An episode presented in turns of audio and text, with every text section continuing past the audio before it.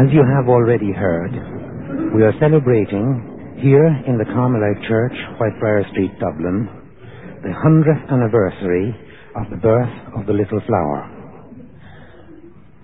In the first reading, we heard the Lord referring to the espousal of his bride, the Jewish nation. I will betroth you to myself forever. The words are applied to the little flower and her espousal to Christ. The Gospel spoke about the importance of choosing Christ before all else. Now, Archbishop Fulton Sheen, who is preaching here in Whitefriar Street for the next four days, will preach about the little flower and her little way.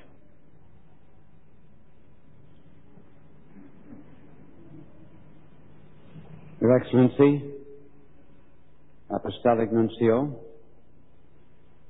Brother Ryan, beloved Carmelites, and all friends in Christ.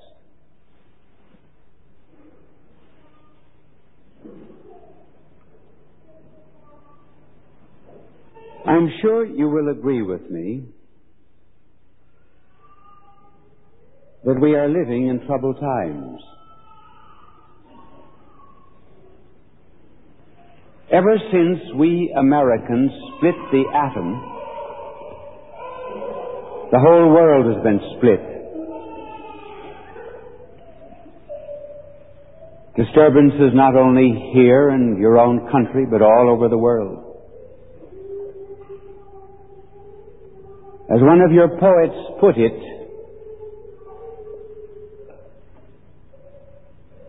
the good lack all conviction,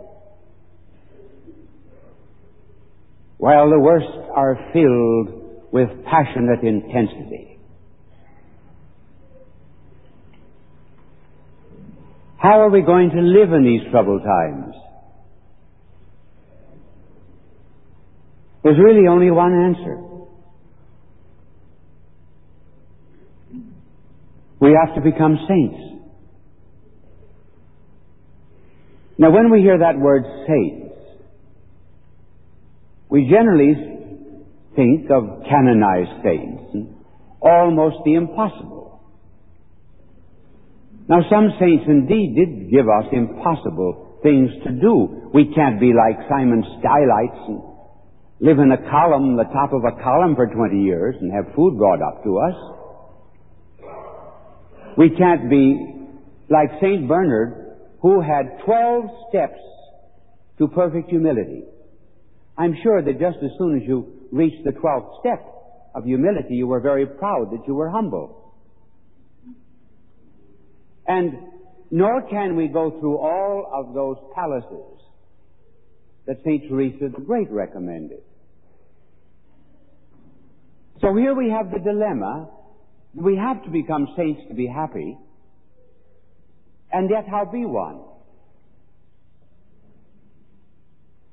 Well, the church has given us a saint for our times. And that is the picture of this young nun,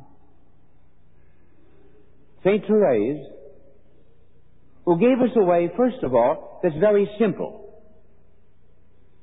Once in a conversation with Pope John, he said to me, You know, I always try to avoid the complicated things of life. I want everything to be simple. And St. Therese wanted everyone, everything to be simple. So she really had two rules. One was never to seek the satisfaction of the self. And secondly, to do everything, to bear everything out of love for our Lord. Now, each and every one of you, for example, have a certain station in life. It may be on a farm, it may be in a sick bed, it may be in an office, it may be in a home. It makes no difference how humble the work is. The method of the little flower was to integrate sanctity with what we were doing. So that there's really no one form of life that is higher than another. For example, you may think just simply because I appear before the public so often and talk about holy things, that therefore I must be more holy than any of you. Now that is not true. There may be some old lady behind a pillar here who does not understand some big word that I use, but is a thousand times closer to the good Lord than I am. Simply because she followed this rule of relating every single detail of life to our blessed Lord. She integrated her life to our Lord. Now that's just exactly, for example, like pouring a drop of, of water into wine. The two become whole. Or it's like dipping an iron into fire. The iron becomes fused.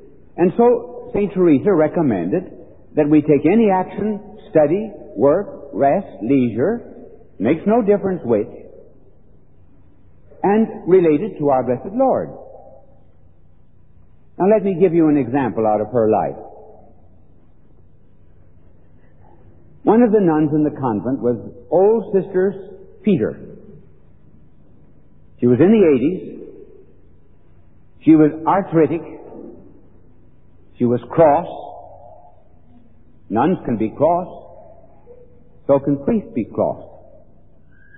God forbid. But Sister Peter was a cross. And she was in great pain. And she always had to go to the refectory about ten minutes before the other sisters because it took her so long to walk on account of her arthritis. Then she had to be aided as she walked. Had to sit down in a chair in a special way and had to have the bread broken for her in the bowl, always in a special way. For she'd done it that way for 50 years. Well, every other sister found it very hard to take care of Sister Peter. And St. Teresa said, well, I'm going to do this. One day, said, Sister Peter said to her, You're too young. You're a young novice. You don't know how to do anything. I think maybe you want to kill me. The way you're treating me. And St. Therese would just smile back at her. And one day, while she was going into the refectory with Sister Peter, she heard music. And there came before her eyes a great ballroom. Sweet music was being played, dancing was on the floor, and the small talk that went with that kind of entertainment. For the moment she said she was transported to the gaiety of this scene. Then she looked down at Sister Peter and she said, for all the joy and gayful music of the world, I would never give up Sister Peter. And then Sister Peter began to love her. And of course she always loved Sister Peter. Now think of how many circumstances we are have in life where we have to take care of Peter, people perhaps who are like Sister Peter. And she made herself a saint just simply by taking care of someone who was a little cross. Sickness detaches us from the world. And secondly, we are to see that in every sickness there is a chance to offer our sufferings up in union with our blessed Lord. After all, I think the hand of Christ is in the glove of every sick person. And all that we ever see is the glove. But inside is the hand of Christ who gave us that suffering. So coming back now to the point, I say to live in these troubled days, we have to become saints. And a saint is one who makes Christ lovable. That's the definition of a saint. I have a friend who spent 14 years in the communist prison, undergoing all kinds of torture. And when he got out of prison, he saw a little boy on the street, and he said to him, Do you believe in Jesus Christ? The little boy said, No, I don't. Well, why don't you? Well, he said to my friend, You believe that Christ is God, don't you? Yes. Well, said the little boy, God can do many things. God made elephants, and big elephants made little elephants. God made roses, big roses made little roses. God made monkeys, big monkeys made little monkeys. And I think that if Jesus is God, He ought to be able to make other Jesuses. And I've never seen another Jesus. My father is an alcoholic. My mother takes in washing. She has no time for me. Nobody's ever done a good thing to me in my life. So I don't believe that Jesus is God because I've never met another Jesus. Now maybe this is what we're all supposed to be and what the little flower intended that we should be. Little Jesuses, undergoing our passions, spreading goodwill and kindness, just as He did. And never think that you're too old.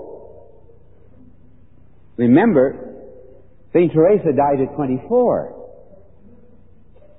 Just think of it when many of our young people today have hardly reached the state of maturity. She was already a saint. And so since my time is limited now, and I have only a one more minute with you, I'm going to talk about the little flower for the next three days on other occasions. But I just want to give you a simple lesson from this one minute that is left. And it is this. It does not require much time to make a saint. It requires only much love. God love you.